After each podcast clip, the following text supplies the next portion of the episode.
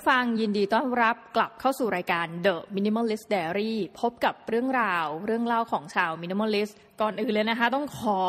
แหมรู้สึกว่าไม่ได้เจอกับท่านผู้ฟังนานมาก นี่พูดดำรงว่าถึงแม้จะมีการทำรายการ Infinity Podcast ขึ้นมาแวบๆ แต่การเป็น The Minimalist Diary เนี่ยมันเป็นอะไรที่รู้สึกว่าพอไม่เจอนานแล้วรู้สึกคิดถึงท่านผู้ฟังมากนะคาดหวังว่าท่านผู้ฟัง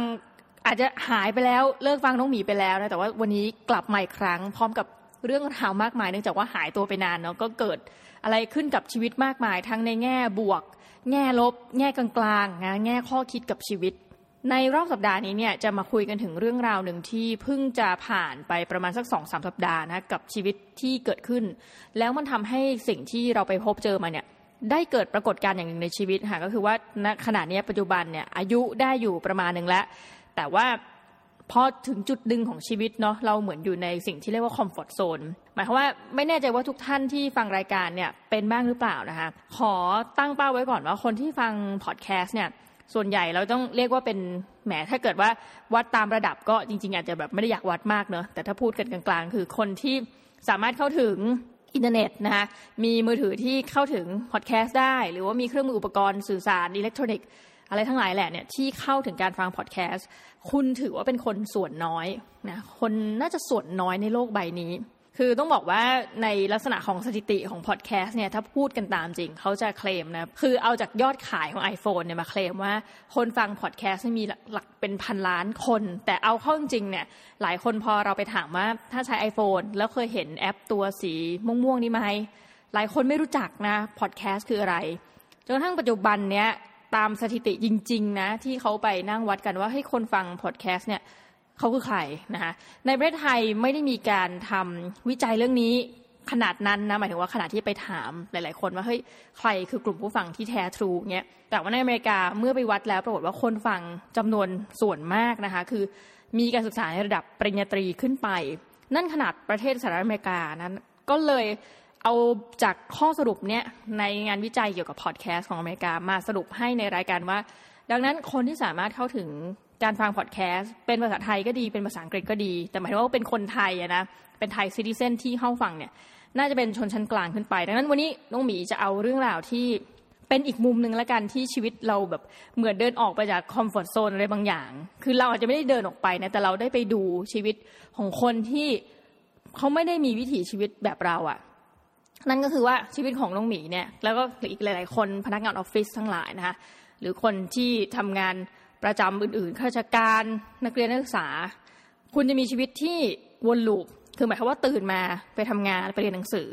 กลับบ้าน แล้วก็อาจจะมี entertainment บางอย่าง เช่น ไปดูหนังดูละครร โอเปร่ามีไหมในในคนไทยไม่รู้ชอบดูหรือเปล่า ไปดูบัลเล่ ไปช้อปปิ้งเข้าห้าง เข้าพิพิธภัณฑ์ เที่ยวต่างประเทศ อันนี้คือสิ่งที่วนลูปนะของชะตาชีวิตอะไรบางอย่าง ในส่วนของชนชั้นกลางนะหรือว่าเราอาจจะเรียกว่ามันเป็น rat race ก็ได้นะ คือการที่แบบเป็นหนูที่ยังวิ่งติดจันอยู่แบบ วิ่งไปเรื่อยแล้วก็ก็กลับมาที่เดิมแล้วก็วิ่งไปใหม่นะคะน้องมีเนี่ย ไปได้โปรเจกต์โปรเจกต์หนึ่งมา ซึ่งไม่เคยคิดเคยฝันว่าชีวิตนี้จะได้ไปทำต้องบอกก่อนว่ามันเริ่มต้นมาจากการไปเจอนักศึกษาคนหนึ่งคือเด็กคนนี้เป็นเด็กที่มาเรียนในคลาสของน้องหมีใน class inter นะเราก็สอนเป็นภาษาอังกฤษอะไรปกตินี่แหละ แต่ว่าทุกครั้งที่เราถามเนี่ยบางทีทั้งห้องก็จะเงียบนะคะแต่ว่าจะมีเด็กคนหนึ่งมันเริ่มมาจากเด็กคนนี้เป็นเด็กญี่ปุ่น ซึ่งมาเรียนอยู่ในประเทศไทยเป็นเวลาสี่ปีนะคือ มาเรียนในมหาวิทยาลัยระดับปริญญาตรีเลย แล้วตัดสินใจที่ไม่ได้เรียนมหาวิทยาลัยในประเทศญี่ปุ่น แล้วมันแปลกอยู่อย่างหนึ่งก็คือว่าคือมันผิดจาก concept ความเข้าใจของเราที่เกี่ยวกับว่าคนญี่ปุ่นจะต้องเป็นอย่างนี้อย่างนี้อย่างนี้นะคะคือเด็กคนนี้เขาอยู่ในโรงเรียนอ่าใช่คำนี้ที่ติดอยู่ในอันดับหนึ่งในเหมือน top 20 นะคะของโรงเรียนในประเทศญี่ปุ่น จริง ๆ ถ้าบอกว่า top 20 เนี่ยอาจจะดู อันนั้นเกินไปเอาเข้าจริงเลย เท่าที่ฟังจากเขาเนี่ยอนุมานไว้เลยว่าโรงเรียนเนี่ยติดประมาณหนึ่งในสิบของประเทศญี่ปุ่น เพื่อนของเด็กคนนี้ที่อยู่มปลายด้วยกันก็ไปเข้าโทไดก็คือมหาลัยโตเกียวคือไปเข้ามหาวิทยาลัยดังๆน้องเขาบอกว่าตอนที่เขาจะเราก็ไม่รู้ญี่ปุ่นเขาเรียกเขาคงไม่เรียก admission เหมือนเราเนาะตอนที่จะเอ็นสถานนะคะเอนทรานส์เข้าไปในมหาวิทยาลัยเนี่ย เขาก็คิดแล้วว่าเขาเป็นคนที่รักประเทศไทยมาก เขาชอบเรื่องราวเกี่ยวกับเมืองไทย เขาก็เลยขอมาสอบ แล้วก็เรียนต่อในมหาวิทยาลัยในประเทศไทย ซึ่งตอนนั้นพอเราได้มาทำความรู้จักกับเด็กคนนี้นะคะคือสื่อสารกันตอนแรกก็สื่อสารกันเป็นภาษาอังกฤษ คือพอเราจะถามเรื่องเกี่ยวกับประเทศญี่ปุ่นเนี่ยเขาเราบอกว่าเอ้ยฝากเป็นกันบ้านนะ ว่าเราอยากรู้เรื่องเนี้ยประเด็นเนี้ยในประเทศญี่ปุ่น ให้เขาไปหาข้อมูลมา อีกสัปดาห์เขาจะมาเลย แล้วก็มาคุยแบบอย่างมีความสุข แล้วดูเป็นคนที่ตั้งใจเรียน แล้วก็ไม่เหมือนคนญี่ปุ่นทั่วไป ซึ่งอันนี้ต้องยอมรับว่าเป็นข้อเสียของเราเองนะที่เราไปบอกว่าคนญี่ปุ่นเนี่ยควรจะเป็นลักษณะนี้นี้นี้คือแบบเป็นคนขี้อายหรืออะไรแบบเนี้ยนะคือ ที่บอกว่าไม่เหมือนคนญี่ปุ่นทั่วไปเนี่ยหนึ่งคือน้องหมีมีเพื่อนเป็นคนญี่ปุ่นอยู่พอสมควร เกิดจากการไปเรียนต่อแล้วก็ไปเจอกัน ประการถัดไปก็คือว่าในชั้นเรียนเนี่ยมีเด็กญี่ปุ่นอีกหลายคนเหมือนกัน แต่ว่าเด็กญี่ปุ่นหลาย ๆ คนนั้นอะมีลักษณะรวมคือว่าเวลาเราถามไปก็จะเงียบ แต่จะมีเด็กคนนี้ที่ตั้งใจตอบ แล้วก็ตั้งใจเรียนคือไม่ใช่ว่าคนอื่นไม่ตั้งใจเรียนนะคะเพียงแค่ว่าเขาจะมีพฤติกรรมเป็นแบบที่เราเห็นนั่นแหละว่าโอ้เป็นคนเรียบร้อยแล้วก็เงียบๆนะขี้อายยังไงก็ตามพอนั่งคุยนั่งทำความรู้จักกับเด็กคนนี้มากขึ้นเลยรู้สึกว่าเฮ้ยเรื่องราวของชีวิตเขาน่าสนใจมาก มีแฟนคนแรกเนี่ยก็เป็นคนไทยนะโหเด็ดมากนะคะ ถามว่าเอ๊ะทำไมเขาถึงสนใจเรื่องราวของประเทศไทย เขาบอกว่าหนูเคยเป็นนักเรียนแลกเปลี่ยนเอเวสนะในประเทศไทยมาก่อน แล้วก็ต้องบอกว่าการเป็นนักเรียนแลกเปลี่ยนเนี่ยคือมันค่อนข้างจะแรนดอมมากหมายความว่าคุณจะไม่รู้เลยว่าคุณจะได้ไปจบที่โรงเรียนในกรุงเทพ หรือโรงเรียนในจังหวัดไหนนะปรากฏว่าเด็กคนนี้ได้รับโชคนะไปอยู่ในจังหวัดกำแพงเพชรก็เลยถามว่าเอ้าแล้วไปอยู่กำแพงเพชรเนี่ยชอบไหมเด็กคนนี้ก็บอกว่าคือชื่อฮารุณาบอกไปเลยแล้วกันนะ น้องฮารุณาก็เลยบอกว่า เออกำแพงเพชรเหรอคะ ครั้งแรกที่ได้ยินกำแพงเพชรคืออะไร ต้องมีสำเนียงญี่ปุ่นนิดๆ อันนี้คือที่คุยกันเนี่ยคือคุยเป็นภาษาไทยกับเขานะคะเขาบอกว่าเขาไม่รู้จักเลยกำแพงเพชรคืออะไร แต่ว่าคิดว่าเป็นข้อดีเหมือนกันที่เขาจะได้มาในที่ที่คนญี่ปุ่นไม่รู้จัก แล้วก็ไปอยู่โรงเรียนเนี่ยกำแพงเพชรพิทยาคม มีบอยเฟรนคนแรกนะแหมแฟนคนแรกในชีวิตเนี่ยก็เป็นหนุ่มกำแพงเพชรนะซึ่งปัจจุบันก็เป็นเพื่อนที่ดีต่อกันนะเธอบอกตอนนี้เธอก็เป็นเรื่องส่วนตัวของนักศึกษาเนาะแล้วคงไม่เอามาเมาส์แตกมากที่บอกว่าเรารู้สึกว่าเฮ้ยหลายคนที่มีชีวิตเป็นนักเรียนแลกเปลี่ยนอะชีวิตเขาจบอยู่ตรงนั้น เหมือนเป็นความฝันความฝันหนึ่ง แล้วก็น่าจะกลับไปญี่ปุ่น แล้วก็อยู่แบบอยู่ญี่ปุ่นไปเรื่อยๆนะคะแต่ว่าเขาเนี่ยฮารุณะ กลับมาเมืองไทย แล้วก็มาเรียนปริญญาตรี แล้วจริงๆเนี่ยฮารุณะจะอยากเรียนต่อปริญญาโทด้วยที่เมืองไทย แล้วก็ไม่อยากจะเป็นข้าราชการที่เป็นข้าราชการประจำแต่แค่อยากเป็นอาชีพอะไรก็ได้ ที่เขาบอกว่าได้ช่วยเหลือคนไทย คือไม่จำเป็นจะต้องไปอยู่กระทรวงการต่างประเทศ คือส่วนตัวนะรู้สึกว่าหนึ่งพันคนเนี่ยหรือแบบสักแสนคนหมื่นคนเนี่ยร้อยคนจะมีสักหนึ่งที่ มีสภาวะที่แตกต่างกันแบบนี้ ต้องบอกว่าตอนแรกเราสื่อสารกันด้วยภาษาอังกฤษ ไปมาเนี่ยฮารุนาบอกว่าเวลาเขียนอีเมลมาหาเธอเนี่ยเขียนเป็นภาษาไทยง่ายกว่าเพราะเธอถนัดการเขียนไทยตอบ คือฮารุนารู้จักทุกคำศัพท์นะไม่ว่าจะเป็นคำว่าสายเปนะคือเราพูดอะไรไปเนี่ยฮารุนาเข้าใจหมด เวลาที่มหาวิทยาลัยมีคอนเสิร์ตเนี่ยฮารุนาก็ไปเต้นทุกครั้งชอบฟังเพลงนะคือเรารู้สึกว่าโหเด็กคนนี้เป็นเด็กที่มหัศจรรย์มาก อันนี้ก็คือเป็นเรื่องราวของคำว่า documentary film วันนี้นะคือน้องหมีจะมาเล่าว่าก็เป็นไอเดียว่าอยากทำภาพยนตร์สารคดีเกี่ยวกับฮารุนะจังเลยนะก็ไปขอติดตามชีวิตฮารุนะบอกว่าทำไมทำมาเนี่ยทั้งน้องมีเองในฐานะเป็นอาจารย์เนี่ยมันก็เป็นอาชีพที่มันมีตาราง แล้วก็จะมีอะไรที่บวกบวกเพิ่มมาก็คือวุ่นวายมาก ก็ไปติดตามฮารุนะได้อยู่สักประมาณหนึ่งสัปดาห์ แล้วก็ไม่ได้ตามมาอีกต่างคนต่างยุ่ง เพราะว่าฮารุนะเนี่ยไม่ใช่เด็กนักศึกษาที่ อยู่ในคณะที่น้องมีสอนโอเค เรื่องของฮารุนะจบไปแต่ว่ามันมีสิ่งใหม่เข้ามา คือพอมีคนเห็นว่านะคือเห็นเหมือนให้โอกาสเราว่า เอ้ากำลังทำสารคดีอยู่นี่ พอดีเนี่ยอาจารย์ท่านหนึ่งเขาไปได้รับทุนมา แล้วก็บอกว่าในทุนนี้มันควรจะมีพาร์ทหนึ่งเนี่ยให้ไปทำสารคดีนะคะลุงมีก็เลยเออปิ๊งไอเดียว่าถ้างั้นอยากกันนั้นเลย เราก็เอาทุนตรงนี้ไหนๆเราก็มีความฝันและลึกๆนะอยู่ดีแบบ จับพระจับผูมาเป็นคนทำสารคดี ให้ทำสารคดีเรื่องใหม่ขึ้นมาเลยเรื่องหนึ่ง คือตอนแรกว่า เอ๊คิดว่าจะเอาเรื่องเรื่องไหนดีนะ ไปไปมาก็ไปจบลงที่เรื่องประมาณว่าเป็นเรื่องที่เราจะไปสัมภาษณ์คน คือตอนแรกไม่ได้ตั้งใจทำเป็นเรื่องนี้เลยนะ คือไอเดียมันก็ทยอยคิดออกมาเรื่อยๆ ต้องบอกว่าใครที่จบนิเทศศาสตร์มาเนี่ย การทำสารคดีของน้องหมีเนี่ยมันคงจะพังมากในสายตาของทุกคนนะคือเราไม่มี storyboard แม้กระทั่ง budget ยังไม่มีเลยเงินที่ทำสารคดีเนี่ยได้งบประมาณมา 22,000 บาทนะ22,000บาทนี้ทำยังไงก็ได้ ให้มีสารคดีออกมาหนึ่งเรื่อง ซึ่งปกติต้องบอกก่อนว่า คนอื่นๆที่เขาทำสารคดีเนี่ยเขาคงใช้ตอนหนึ่งเป็นแสนๆนะแต่ว่าเราทั้งหมดทั้งมวลสองหมื่นสองซึ่งเอาอยู่นะคะ เราก็เลยออกไอเดียว่าตอนแรกคือจะทำเรื่องราวต้องบอกว่าส่วนใหญ่ในชีวิตน้องหมีเนี่ยไม่ค่อยคิดอะไรเอง ไม่ค่อยเป็น แต่ไปดูสารคดีของ BBC มาอยู่เรื่องหนึ่งแล้วชอบ คือคล้ายๆกับว่าเป็นเรื่องราวของสิ่งที่เกิดขึ้นในรอบหนึ่งวันแล้วเขาก็ให้ผู้ชมทางบ้านคนจากทั่วสารทิศเลยมีต่างประเทศด้วย ออกนอกจากความเป็นอังกฤษไปเนี่ย ส่ง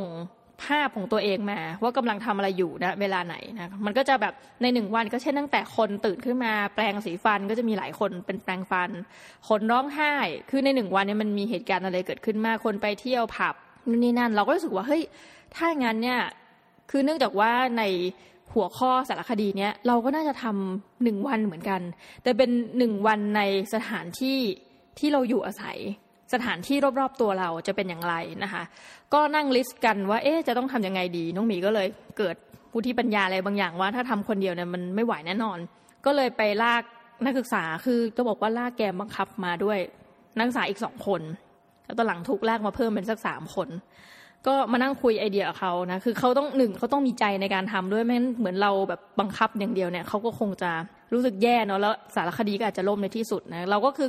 กึ่งลากกึ่งถูมา แต่ว่าเขาก็มีความชอบอยู่แล้วด้วย ก็มานั่งคุยกันว่าเฮ้ยเราเอาเรื่องเนี้ยหนึ่งวันว่าเกิดอะไรขึ้นบ้าง ตอนแรกกะว่าจะเป็นแค่การถ่ายทำสถานที่ค่ะไปมาเนื่องจากไม่มีสตอรี่บอร์ดไม่มีหลักเกณฑ์อะไรทั้งสิ้น เรื่องราวมันก็เปลี่ยนไปตามความคิดของน้องหมีเอง และก็นักศึกษา สรุปตรงที่ว่าที่สุดแล้วเนี่ยเราไปตามสถานที่ต่างๆ ในสถานที่ใกล้เคียงกับมหาวิทยาลัยของเรา เยอะมากนะคะ คือขับรถเนี่ยน้องหมีเป็นคนขับรถไปเนาะจนกระทั่งว่ารถเนี่ยหม้อน้ำเดือดนะคะเอาไปจอดไว้ข้างทางคือแบบกลัวมากได้ยินว่าเอ๊ะเสียงอะไรดังออกมาปรากฏว่า อารมณ์เหมือนหม้อน้ำระเบิดนะคือกระทั่งรถพังไปเลย ก็ต้อง ทยอยกันแบบเปลี่ยนแผนนู่นนี่นั่นเพราะอย่าลืมว่าเวลาไปถ่ายทำภาพยนตร์สารคดีอะไรพวกเนี้ย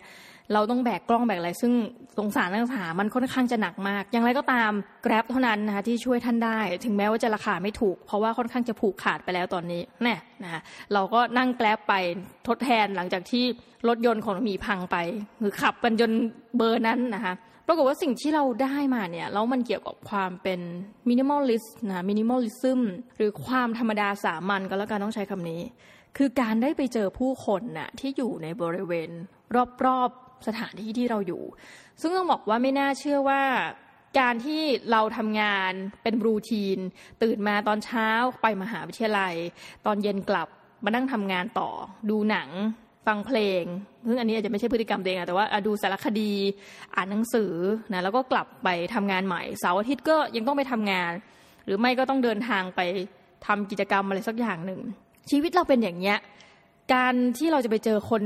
ข้างนอกเนี่ยก็มีโอกาสมีเยอะด้วยนะคะคือไปอย่างไปทำกิจกรรม ไปเจอคนนู้นคนนี้ แต่ก็เป็นคนที่เราจะไม่ได้ตกใจว่าว้าว เพราะว่าพฤติกรรมเขาก็จะคล้ายๆกับเราถูกไหมอย่างเช่นอะล่าสุดน้องหมีไปอบรมการทำบอร์ดเกม ก็ต้องไปเจอคนที่ทำงาน ไม่ว่าจะเป็นเอกชนหรือภาครัฐที่สนใจในเรื่องบอร์ดเกม อีกทีไปอบรมเรื่องการทำสื่อ ก็ต้องไปเจอคนที่มีความชอบเหมือนกัน ดังนั้น ความแตกต่างในอาชีพอาจจะมี แต่เรามีจุดบางอย่างที่เชื่อมกัน ปรากฏว่าการไปทำสารคดีเรื่องนี้นะคะ เราเจอกับคนเยอะมาก อันนี้เป็นความสนใจของน้องหมีจริงๆนะว่า การที่เราได้คุยกับคนที่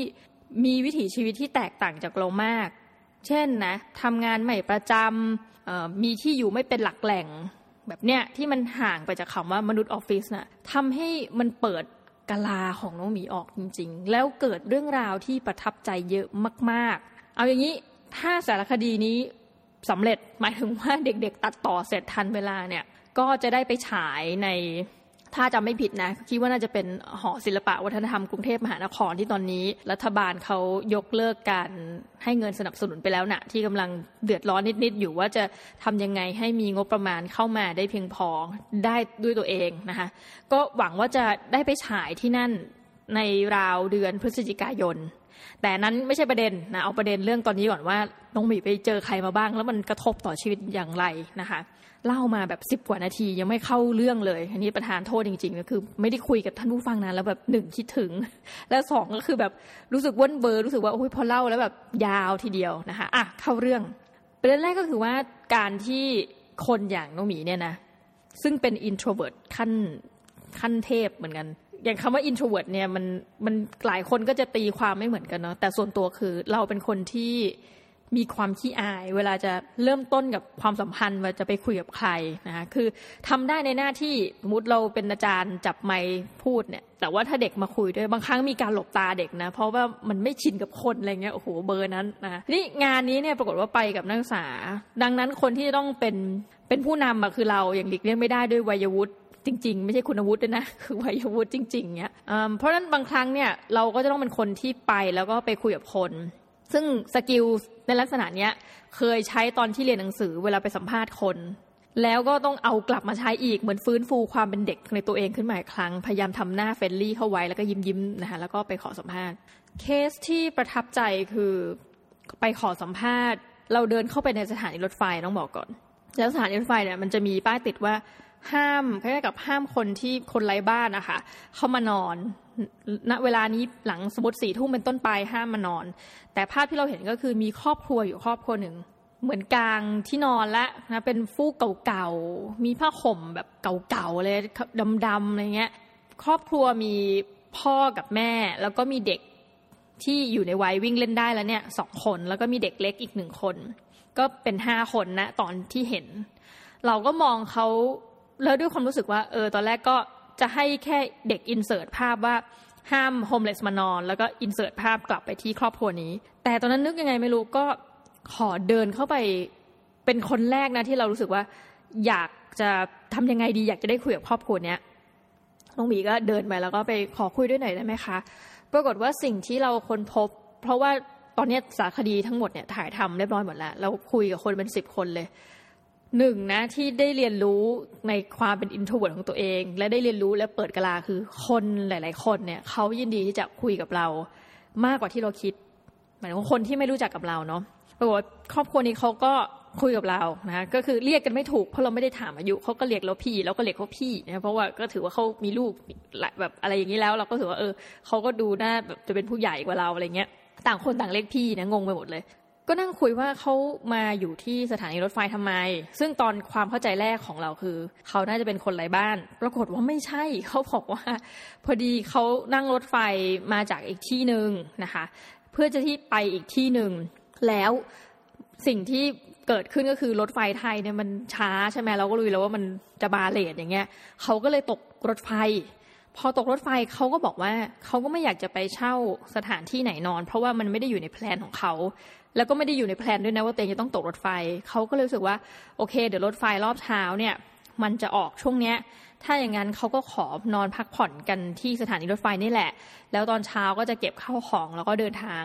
พอคุยไปเรื่อยๆ ก็พบกับเรื่องราวที่น่าสนใจนะ ก็คือพี่ผู้ชายเนี่ย ขอเรียกพี่ไปเลยเนาะเขาเป็นทั้งคู่เป็นกรรมกร พี่ผู้ชายเนี่ยจะถนัดในงานก่อสร้าง แต่พี่ผู้หญิงเนี่ยเขาทำได้หลายอย่าง เช่นแบบเก็บเป็น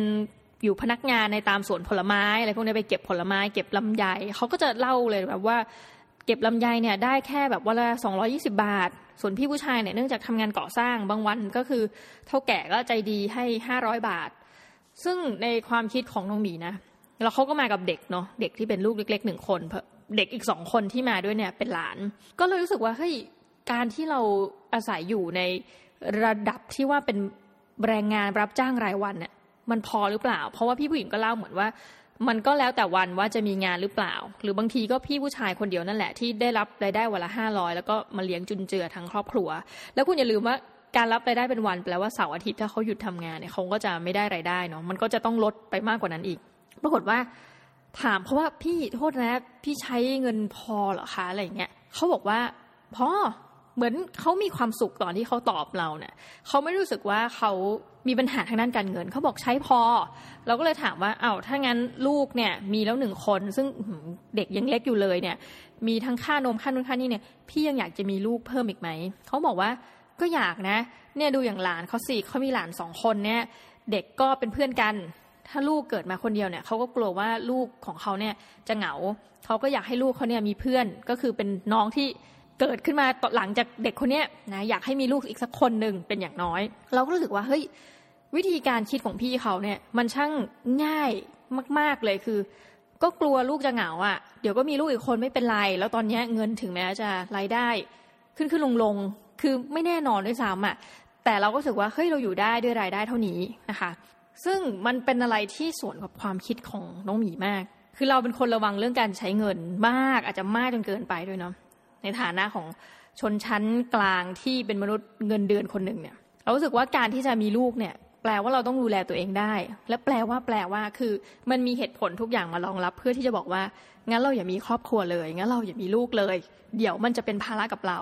แต่ภาพที่เราไปเห็นพี่สองคนนี้คือเขามีความสุขมาก ๆ ถึงแม้เขาจะนอนอยู่ที่สถานีรถไฟ เพราะว่าเขาไม่อยากเอาเงินไป เสียค่าใช้จ่ายเพิ่มเติมนะแล้วก็บอกว่าเอ๊ะพี่เดี๋ยวพี่จะเดินทางไปที่ไหนกันเขาบอกว่าเขาจะเดินทางไปที่สุราษฎร์ซึ่งมันไกลมากในความคิดของน้องหมีนะก็เลยถามว่าเอ้าแล้วไปรถไฟอะไรยังไงเขาบอกว่ารถไฟตั๋วนอนนะมันแพงเขาก็เลยจะเป็นรถไฟชั้นสามคุณนึกภาพรถไฟชั้นสามไปสุราษฎร์นะคะ แล้วก็ไม่แน่ใจว่าไปลงหัวหินแล้วไปยังไงต่อ ซึ่งจริงๆพูดตามจริงคือไม่ใช่แฟนพันธ์แท้รถไฟเนาะขอโทษด้วยจริงคือ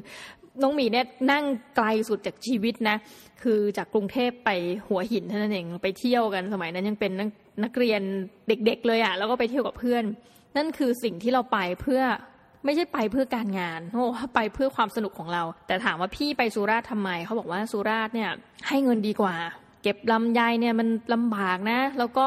เป็นกรรมกรเนี่ยบางวันก็ไม่มีงานทำนะอยู่ที่นี่ ดังนั้นการที่ไปสุราษฎร์เนี่ยเขามีความเชื่อว่าชีวิตเขาจะมั่นคงมากขึ้น แล้วก็เพื่อรองรับกับลูกที่โตขึ้น ปรากฏว่าก็มีเด็กสองคนที่เป็นหลานเขานะคะเล่นกันอยู่แล้วเด็กสองคนนี้ก็เล่นกันน่ารักมากเลยคุยนู่นคุยนี่นะเขาเขาพูดเป็นคือเขาเป็นคนใต้ พี่ผู้หญิงเป็นคนใต้นะพี่ผู้ชายก็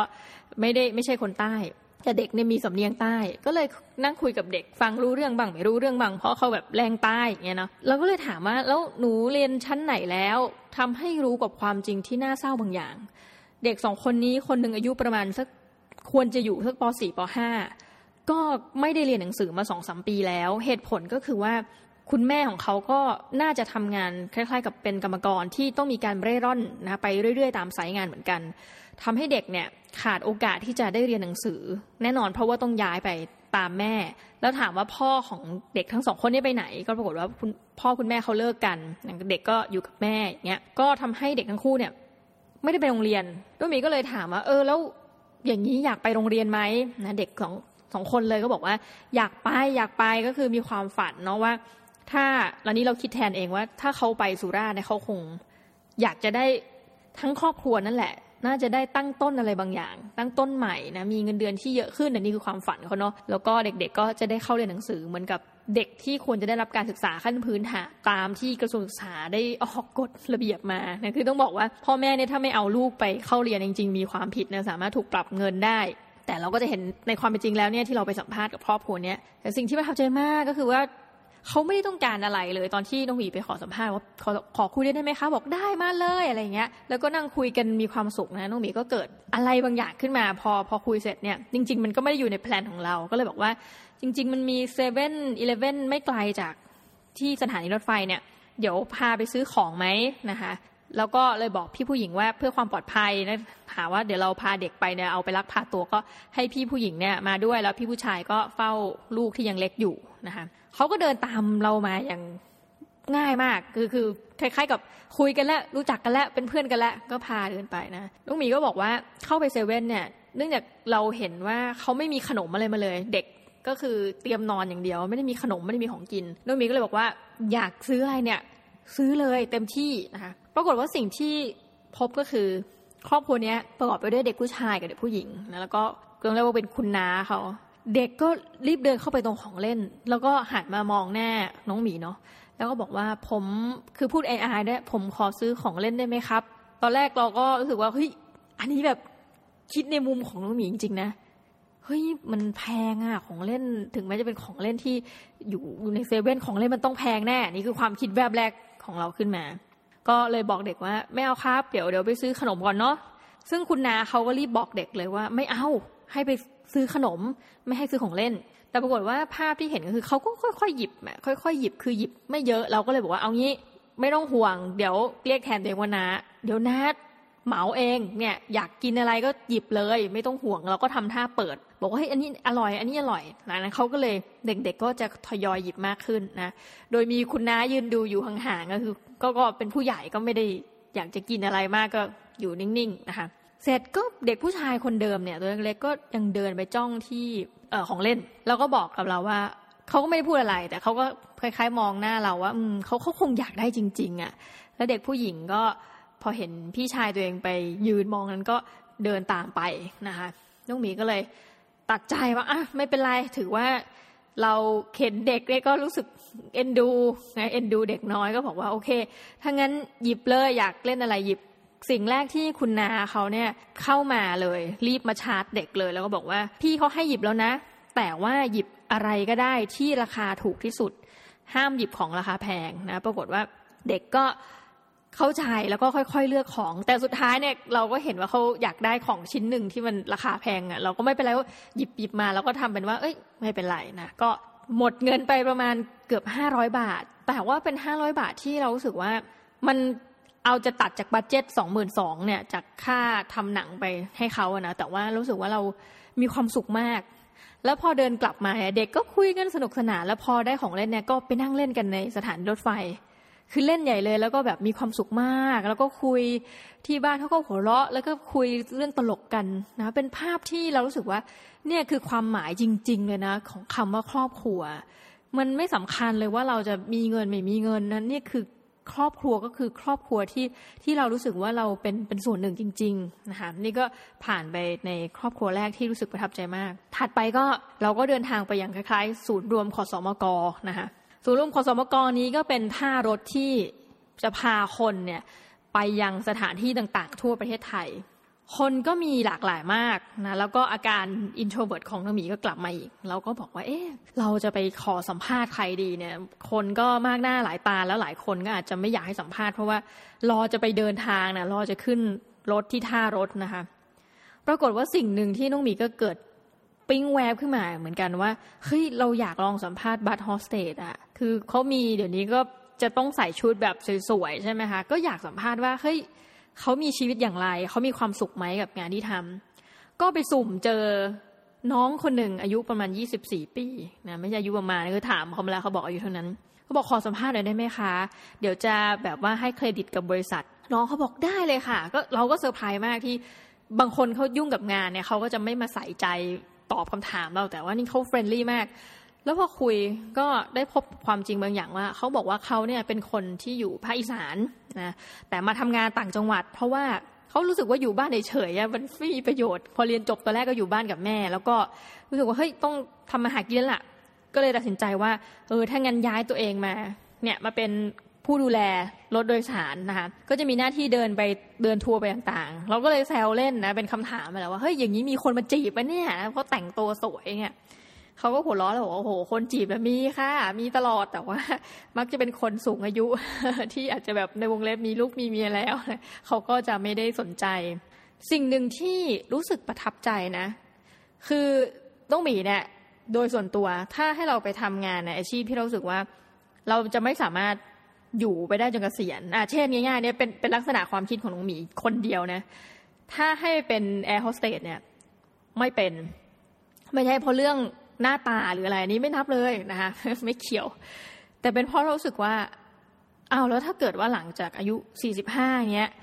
แล้วเราถูกปลดระวางในวงเล็บ เราจะไปทำอะไรต่อ มันไม่ใช่ purser ทุกคนที่จะได้มาเป็น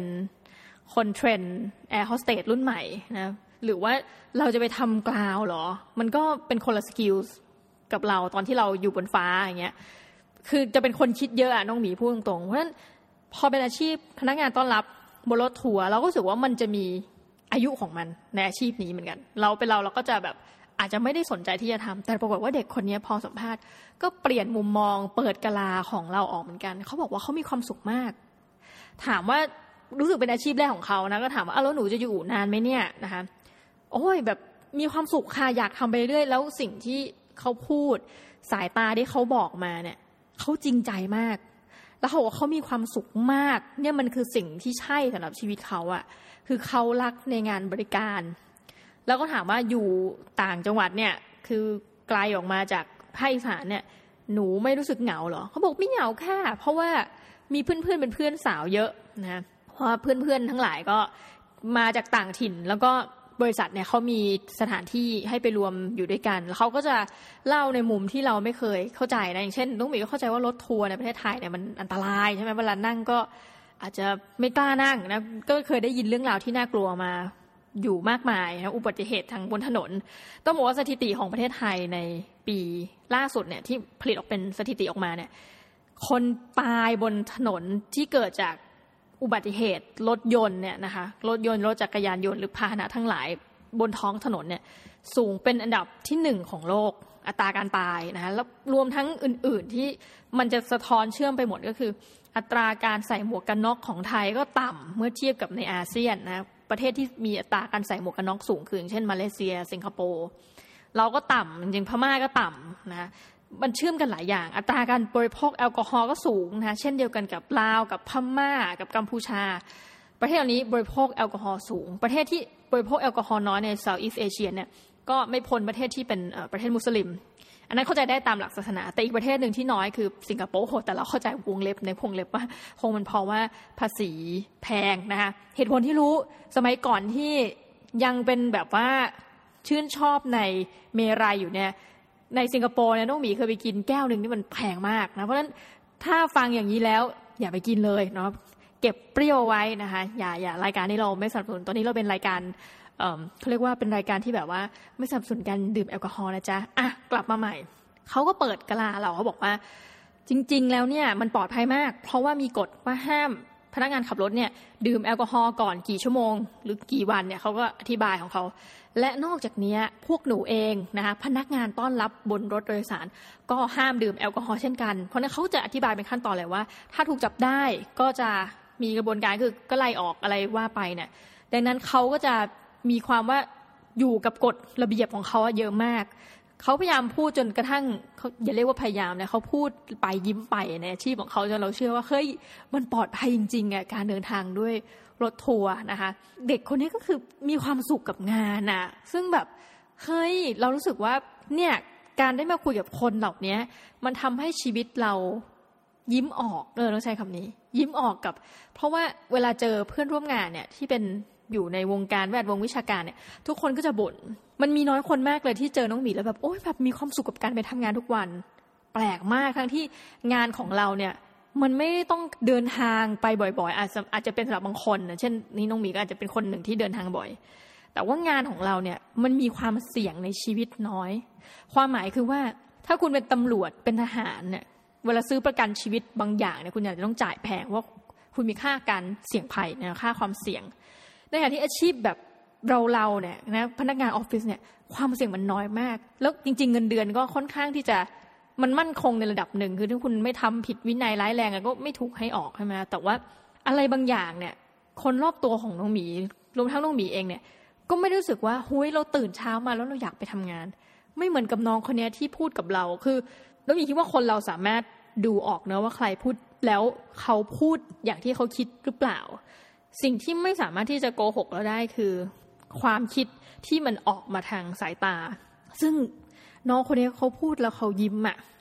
เนี่ยเป็นการเปลี่ยนโลกของลูกหมีอีกอย่างนะว่าเฮ้ยคนเราถ้ามี mindset ที่ดีนะมีแบบทัศนคติต่องานของตัวเองที่ดีเนี่ย ก็จะทำงานได้ดี แล้วบริการด้วยใจรักปรากฏว่าพอจบการสัมภาษณ์เนี่ยเขาก็ถามว่าจะเอาเรื่องที่สัมภาษณ์เขาได้ไปทำอะไรเราบอกว่าไปทำสารคดีเขาบอกว่าเนี่ยเขาเคยไปดู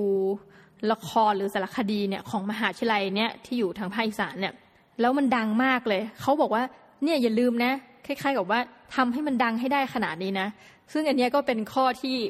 โนมีรู้สึกสู้ตายมากนะ คือเราไม่ได้อยากให้มันไม่ได้คาดหวังว่าจะดังไม่ดัง แต่รู้สึกว่าต้องทำสารคดีเนี่ยให้เสร็จให้ได้ แล้วทันฉายเทศกาลที่ว่าจะไปไปฉายที่หอศิลปะวัฒนธรรมกรุงเทพมหานครนะ BA BAAC หรือ BACC เนี่ยตรงสนามกีฬาแห่งชาตินะคะมีความตั้งใจมากเพราะฟังคำพูดจากน้องคนนี้ที่ว่าเออแบบทำให้ได้นะอะไรเงี้ยโหรู้สึกแบบมันแบกความหวังอะไรบางอย่างนะนี่ก็คือสองเคสกันที่เรารู้สึกว่าเฮ้ยแบบสัมภาษณ์แล้วแบบมันมันเปลี่ยนมุมมองเราแล้วดูมีความสุขมากๆนะคะนอกจากนี้ก็ได้ไปสัมภาษณ์กับคนอื่นๆ อีกหลายรูปแบบ ซึ่ง ก็อาจจะไม่ได้แตกต่าง คือเราก็เห็นอยู่แล้วว่าเขาทำอะไรนะเช่น ได้ไปสัมภาษณ์เจ้าของร้านขายข้าวมันไก่นะเขาบอกว่าต้องรีบปิดร้านแล้วโหรีบปิดไปทำไมเนี่ย คือบางทีแบบเราไปสัมภาษณ์นี่ก็รีบปิดร้านแล้วบ่ายสามบ่ายสี่เขาบอกอ๋อกลัวไม่มีเวลาใช้เงิน แล้วก็คุยไปแล้วก็เออหัวเราะไปว่าเออดีเนาะเหมือนว่าจริง ๆ คนเราก็คือเป็นบทเรียนให้เราเหมือนกันสำหรับเจ้าของร้านข้าวมันไก่ว่า จะทำงานหาเงินไปทำไมเยอะๆถ้าคุณไม่มีเวลาใช้อะนะคะคือ น้องหมีเนี่ยเคยฟังรุ่นพี่คนหนึ่งเล่าถึงร้านก๋วยเตี๋ยวที่อยู่ตรงพญาไทร้านก๋วยเตี๋ยวเนี่ยขายดีมาก เงินเดือนเดือนหนึ่งเนี่ยขายข้างทางเนี่ยจะได้เงินเป็นแสนนะปัญหาเดียวก็คือว่าเจ้าของไม่มีเวลาใช้เงิน เออ เราก็มานั่งคิดได้เหมือนกันว่า จริง ๆ แล้วคือคนเราบางทีทำไปก็ไม่รู้เนาะเอาเงินไปใช้ทำอะไรไม่รู้นะคะ แต่ว่าไม่ได้บอกว่าเจ้าของร้านข้าวมันไก่เนี่ยเขาไปใช้เงินแบบฟุ่มเฟือยนะแต่เรารู้สึกว่าเขามีความพอในแบบของเขาอะคือแบบเออเท่านี้พอละ คือไอ้คาว่าไม่ได้ออกไปใช้เงินเขาคงไม่ได้ไปไหนหรอกเพราะดูลักษณะแล้วก็เป็นคนที่สูงวัยชอบกินชา แต่เขาอาจจะอยากไปเที่ยวบ้างไปทำบุญไปอะไรที่มีความสุขนะนี่ก็เป็นอีกข้อคิดหนึ่งที่เราได้ คนสุดท้ายแล้วกันที่จะยกตัวอย่างของวันนี้ จริง ๆ สัมภาษณ์คนเยอะมาก สัมภาษณ์ทั้งเด็ก ผู้ใหญ่พนักงานพิพิธภัณฑ์ แล้วก็คนทำงานหาเช้ากินข้ามนะคนทำงานออฟฟิศสัมภาษณ์นักศึกษาในมหาวิทยาลัยนะคะ หรือว่าไปถ่ายทำสถานที่ต่าง ๆ เช่นไปดูว่าเขาเก็บขยะยังไง ตื่นแต่เช้าใช้คำนี้ไปดูพระบิณฑบาตนู่นนี่นั่น แต่รู้สึกว่าไฮไลท์ของงานของน้องหมีเนี่ยนะคิดว่าด็อกิเมนทารีเนี่ยมันอาจจะไม่ได้สนุกอะขนาดนั้นอะเพราะว่าหนึ่งคือมือใหม่มาก การตัดต่อหรือว่าการเรียงลำดับภาพเนี่ยมันก็คงไม่ดีมากเพราะเป็นงานที่ อาจารย์ผู้ซึ่งไม่ได้มีความรู้ด้านนี้ บวกกับนักศึกษาช่วยกันทำนักศึกษาก็คือเป็นเรื่องแรกเลยที่ช่วยกันกำกับต้องให้คำนี้ แต่เรายินดีจะแบบว่าอยากให้เครดิตกับนักศึกษาเหล่านี้มาก แล้วบอกว่าใครอยากแบบไปเรียนต่อนะยูเอาเรื่องเนี้ยว่าครั้งหนึ่งในชีวิตยูเคยทำสารคดีเนี่ยไปสมัครเรียนต่อทีเถอะขอร้องเพราะว่ามันค่อนข้างเหนื่อยนะ บางทีก็เดินทางด้วยแกร็บนะคะบางทีก็ขึ้นรถเมย์ถ่ายทำเรื่องราวบนรถเมย์เนี่ยแล้วก็ลงมาขึ้นขึ้นลงลงสี่ห้าวันที่อยู่มาด้วยกันเนี่ย ก็ได้เห็น ลักษณะกันและกันมากขึ้นนะแต่มีอยู่หนึ่งวันที่เป็นวันที่เราเรียกว่าเป็นวันไฮไลท์ล้วกัน คือเราเนี่ยตั้งใจว่าไหนๆมาถ่ายเรื่องเกี่ยวกับประเทศไทยนะสิ่งหนึ่งที่เราจะต้องถ่ายให้ได้ก็คือ เรื่องราวชีวิตของคนที่ทำงานตอนกลางคืน ก็เลยไปพยายามจะถ้าเรียกล่อซื้อนี่จะดูแบบแย่มากแต่ว่า พยายามที่จะไปกล่อมใครสักคนนะที่มีอาชีพในเวลากลางคืนเนี่ยมาให้เราสัมภาษณ์หน่อย ตุ้มๆตอบมากนะนักศึกษาก็แบบตื่นเต้นเพราะว่าไม่มีใครเคยแบบว่าทำอะไรอย่างนี้มาก่อนน้องวีก็ขับรถแน่ค่อยๆทยอยขับรถไป แล้วก็เราไปดักตามจุดต่างๆ ที่เราคิดว่าอะมีแน่นอนนะคะก็ไปถามจำได้ว่าคนแรกพอถามเขา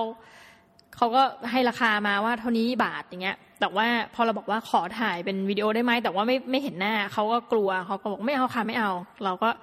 ผ่านไปแล้วก็ที่สุดไปเจอพี่คนหนึ่งนะเป็นสาวประเภทสองก็บอกว่าเนี่ยเราเราทำสารคดีนะ เราจะสัญญาว่าจะไม่เห็นหน้าพี่แต่ว่าขอเป็นเสียงเขาบอกว่าได้ค่ะ คิดราคาหนึ่งพันบาทนะก็ฮิวพี่เขาขึ้นรถมา แล้วก็ไปหาที่ถ่ายทำกันกลางแบบโล่งแจ้งนิดนึงก็คือไปไปนั่งในพวกเหมือนแมคโดนัลล์อะไรแบบนั้นนะคะขออนุญาตสถานที่ถ่ายทำจริงๆไม่ได้ขออนุญาตด้วย ก็ไปถ่ายดู ปรากฏว่าเขาก็ใจดีนะพนักงานเขาก็เห็นว่าเรามีการอัดวิดีโออะไรเขาไม่ได้ว่าอะไรเพราะมันค่อนข้างดึกแล้วมันเป็นสถานที่เปิด 24 ชั่วโมง จริงๆ ไม่ใช่แมคโดนัลล์คือเบอร์เกอร์คิงโอเค อย่างไรก็ตามพอเรามาคุยเนี่ยปรากฏว่าเป็นไฮไลท์ของงานจริงๆ เพราะว่า 1,000 บาทที่เราได้มอบให้พี่เข้าไปเนี่ย พี่เขาตอบแทนเราด้วยการนั่งคุยเป็นชั่วโมงเลยเกี่ยวกับเรื่องราวชีวิตของเขานะแล้วก็เป็นชีวิตหนึ่งที่เราจะไม่บอกว่ามันบวกหรือลบนะ แต่มันก็เป็นชีวิต ที่ผ่านอะไรมาเยอะมากนะคะคำถามที่น้องวิดอยากถามมาก ๆตอนนั้นนะคือว่าคือพี่เขาเป็นสาวเพศสองเนอะแต่รู้สึกว่าการที่เขาค้าประเวณีครั้งแรกเนี่ยเขามีความตื่นเต้นหรือเปล่าปรากฏว่าพี่เขาบอกว่าไม่เลย ซึ่งอันนี้ก็เปิดกะลาเราอีกนะ คือเรา นึกไปคือนึกกลัวแทนว่าคุยครั้งแรกนี่มันต้องแบบเขินมันต้องอย่างนั้นอย่างนี้เขาบอกว่า ก็ปกติพี่ก็คล้ายๆ สมมติถ้าเรามีแฟนอยู่แล้ว เราก็แบบมีเพศสัมพันธ์กับแฟนเราอยู่แล้วเนี่ย การที่จะมาค้าประเวณีสำหรับเขาเนี่ยเขาก็ไม่รู้สึกต่างกัน เพียงแต่ว่าคนที่มาร่วมประเวณีกับเขาเนี่ย ไม่ใช่แฟนแค่นั้นเองนะก็พี่เขาบอกว่าเขาก็รับหมดเลย รับทุกลูกค้าทุกประเภทไม่เคยปฏิเสธ คุยไปเนี่ยจริง ๆ เป็นคนที่ผ่านอะไรมาเยอะ เคยทั้งถูกจับเข้าคุกนะคะคุกในต่างประเทศ เพราะว่าไปค้าประเวณีต่างประเทศเขาก็จะเล่าให้ฟังนู่นนี่นั่นเราก็ถามว่า เออแล้วพี่ไม่กลัวหรอเข้าคุกครั้งแรกเนี่ยเขาบอกโอ้ไม่กลัว เพราะว่ารู้ว่าคือหนึ่งเข้าไปแล้วก็เข้าไปกับเพื่อนๆที่ค้าประเวณีด้วยกัน ถัดไปก็รู้ว่าอย่างมากที่สุดเนี่ยก็ไม่ได้อยู่นานประเทศเหล่านี้ก็คงจะให้เขากลับประเทศไทยนั่นแหละ แล้วก็พอหมดวีซ่าแล้วเราก็ย้ายไปประเทศอื่น หรือว่าอาจจะแบบ ก็แล้วแต่เอเจนต์นะคือทำให้เรารู้ว่าอ๋อมันมีเป็นขบวนการจริงๆเนาะการที่มาพาคนจากเมืองไทยเนี่ย เดินทางไปยังต่างประเทศนะแล้วก็บางทีไปอยู่ตามร้านนวดมั่งมันแล้วมันคล้ายๆกับลูกค้าจะรู้กันว่าร้านนวดเนี้ยจะมีบริการการค้าประเวณีเป็นต้นนะคะแต่สุดท้ายพอคุยไปคุยมาเนี่ย เราก็ได้รู้อะไรหลายอย่างนะคือเขาบอกว่าก็ชีวิตแบบเขาเนี่ยมัน ไม่มีหลักประกันอะไรเลยนะแต่เขาก็บอกว่าเขาขอบคุณตำรวจมาก ที่ว่าตำรวจใจดีในเขตบริเวณของเขาเนี่ย มันมีค่าปรับเหมือนกันนะค่าปรับคือก่อให้เกิดความอะไรก็แล้วแต่เนี่ยปรับประมาณหนึ่งร้อยบาทเขาบอกว่าอย่างเงี้ยเขายินดีจะเสียเงินนะคือวันละร้อยวันละร้อยแต่ไม่ใช่วันละพันนะเพราะว่าลูกค้าเนี่ยเขาคิดราคาตั้งแต่ประมาณเนี่ยหนึ่งพันหนึ่งพันห้าร้อยบาท หรือต่ำสุดนะถ้าเกิดว่าร่วมประเวณีทางปากเนี่ยก็จะเริ่มต้นที่ห้าร้อยบาท แต่คุณนึกดูสิว่าการ เดินทางไปรอบหนึ่งเนี่ยมันก็เสียเวลา ถ้ามาปรับเขาพันหนึ่งเขาบอกเขาอยู่ไม่ได้ แต่ว่าร้อยหนึ่งเนี่ย เราก็เห็นด้วยนะพอฟังเขาเออมันก็เหมือนการเสียภาษีนะคะ อย่างหนึ่งแล้วก็ถ้าถูกปรับแล้วก็จะไม่ถูกปรับไปทั้งคืนเขาบอกว่าเนี่ยเขายอมรับได้อะ โอเค พอคุยไปคุยมาเนี่ย เราก็จะเห็นเรื่องราวหลายๆอย่างกับอาชีพแบบนี้นะก็คือเขาก็จะมีการรู้จักกันเองนะคะแบบบางคนก็ถ้าไม่ทำนี้ก็จะไปเป็นนางโชว์หรือก็วกกลับมาทำนะคะถึงแม้จะไม่มีสวัสดิการอะไรเนี่ย แต่ชื่อหรือไม่ว่าพี่เขาเนี่ยสามารถสร้างบ้านให้แม่ได้ แล้วก็มีอาชีพอีกอย่างหนึ่งคือเขาเคยไปทำธุรกิจนะแล้วเขาก็ไม่ประสบความสำเร็จก็เลยต้องกลับมาวกกลับมาในวงจรชีวิตนี้ใหม่ แต่สุดท้ายแล้วพอเราถามว่าเฮ้ยลูกพี่มีความสุขไหมอะกับการประกอบอาชีพนี้นะสุดท้ายเนี่ยมันก็น่าเศร้าอย่างหนึ่งที่ เราคิดว่าคำตอบน่าจะเหมือนกันหมด เขาบอกว่าเป็นไปได้เนี่ย คือเราก็ถามไหมว่าอยากจะให้คำแนะนำรุ่นน้องไหมสำหรับคนที่อยากอาจจะคิดว่าจะต้องเข้ามาในวงการนี้วงจรนี้ เขาพูดมาคำเดียวค่ะบอกว่า อย่าเข้ามาเลย อย่าเป็นเลยนะเขายังบอกเองว่าณจุดจุดหนึ่งเนี่ยเขาก็รู้สึกรังเกียจตัวเอง เราก็ได้แต่ภาวนานะว่าให้อยากเห็นชีวิตเขาดียิ่งขึ้นนะคะเราเคยถามว่าเวลาไปไปนอนกับแขกประธานโทษนะคะ เคยเอาเงินแขกมาหรือเปล่าเขาก็บอกว่าเคย แต่ว่าไม่ได้เยอะ อย่างเช่นสมมติคิดราคาพันหนึ่งอาจจะหยิบมาสักสองพันเหตุผลที่ทำอย่างนั้น ก็อาจจะหนึ่งเพื่อความอยู่รอด แต่อย่างไรก็ตามที่ไม่เอาเงินแขกไปทั้งหมด นั่นเป็นเพราะว่าเขาบอกว่าเขามีที่ประจำที่เขายืนอยู่ ไม่ว่ายังไงก็ตามเนี่ย วันหนึ่งคนเราเนาะโลกมันเดี๋ยวเกิดมาเจออีกครั้งอะเกิด มีปัญหาเขาก็ไม่อยากจะมีปัญหา ทีนี้แต่การที่เราจะไปจัดคนว่าเฮ้ยอาชีพแบบนี้มันไม่ดีมันไปตราหน้าเนี่ย พอฟังเรื่องราวของชีวิตพี่เขาสึกว่าเออบางอย่างเนี่ย การเข้ามาค้าประเวณีของเขาเนี่ยมันด้วยเหตุผลของความจำเป็น คือถ้าคุณไปถามหนึ่งร้อยคนเนี่ยมันก็ไม่พ้นปัญหาหนึ่งครอบครัวนะคะถัดไปก็คือปัญหาความยากจน มันมีอยู่เท่านี้ แล้วก็เนื่องจากไม่ได้รับการศึกษามาก เราก็ไม่รู้ว่าจะต้องไปทำอะไรอะถึงจุดจุดหนึ่งก็อาจจะต้อง เป็นอาชีพนี้นะคือต้องบอกว่าการค้าประเวณีจริงๆเนี่ยถ้าเมืองไทยเป็นที่รู้กันอยู่แล้วนะว่าค้าประเวณี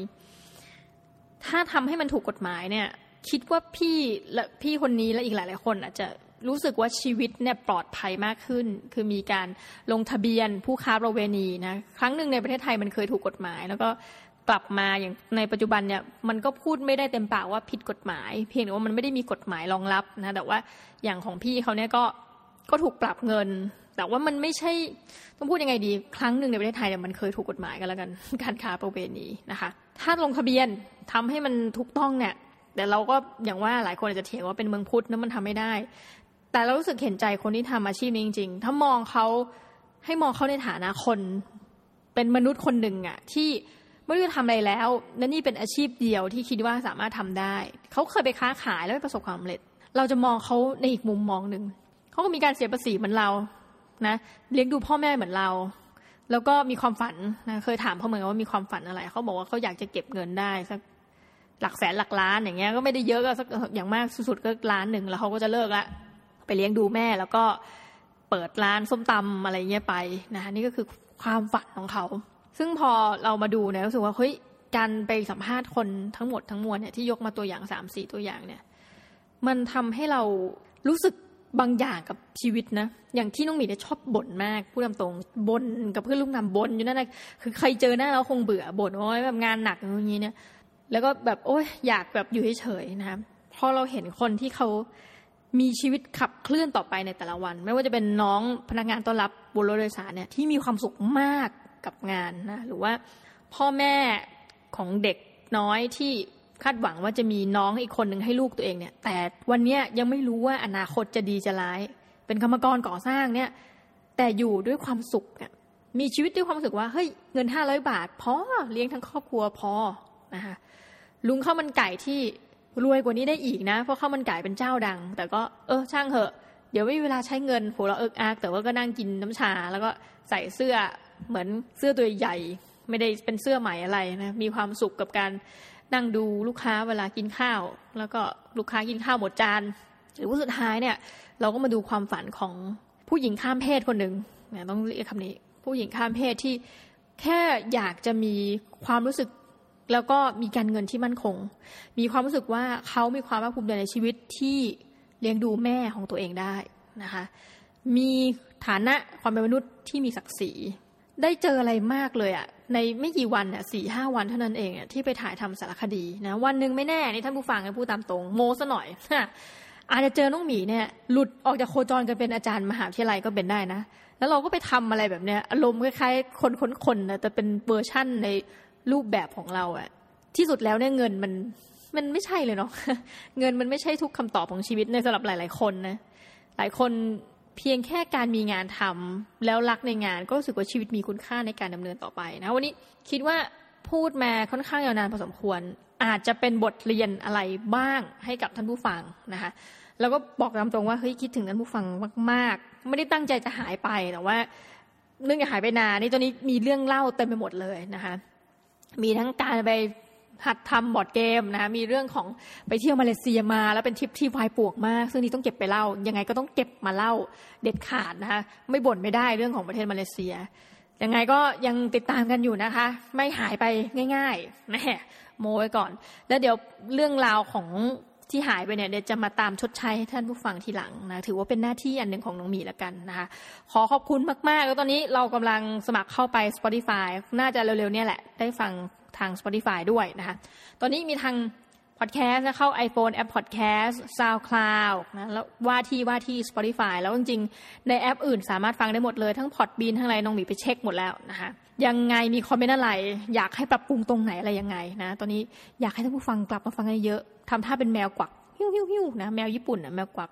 ฟังหนูเถอะฟังหนูเถอะนะคะ โอเค เดี๋ยวไว้เจอกับท่านผู้ฟังคราวหน้า จะมาเล่าเรื่องอะไร นั้นนะคะยังไงอย่าลืมติดตามกันนะคะสำหรับวันนี้ขอกราบลาแทบอกทุกท่านนะคะ สวัสดีค่ะ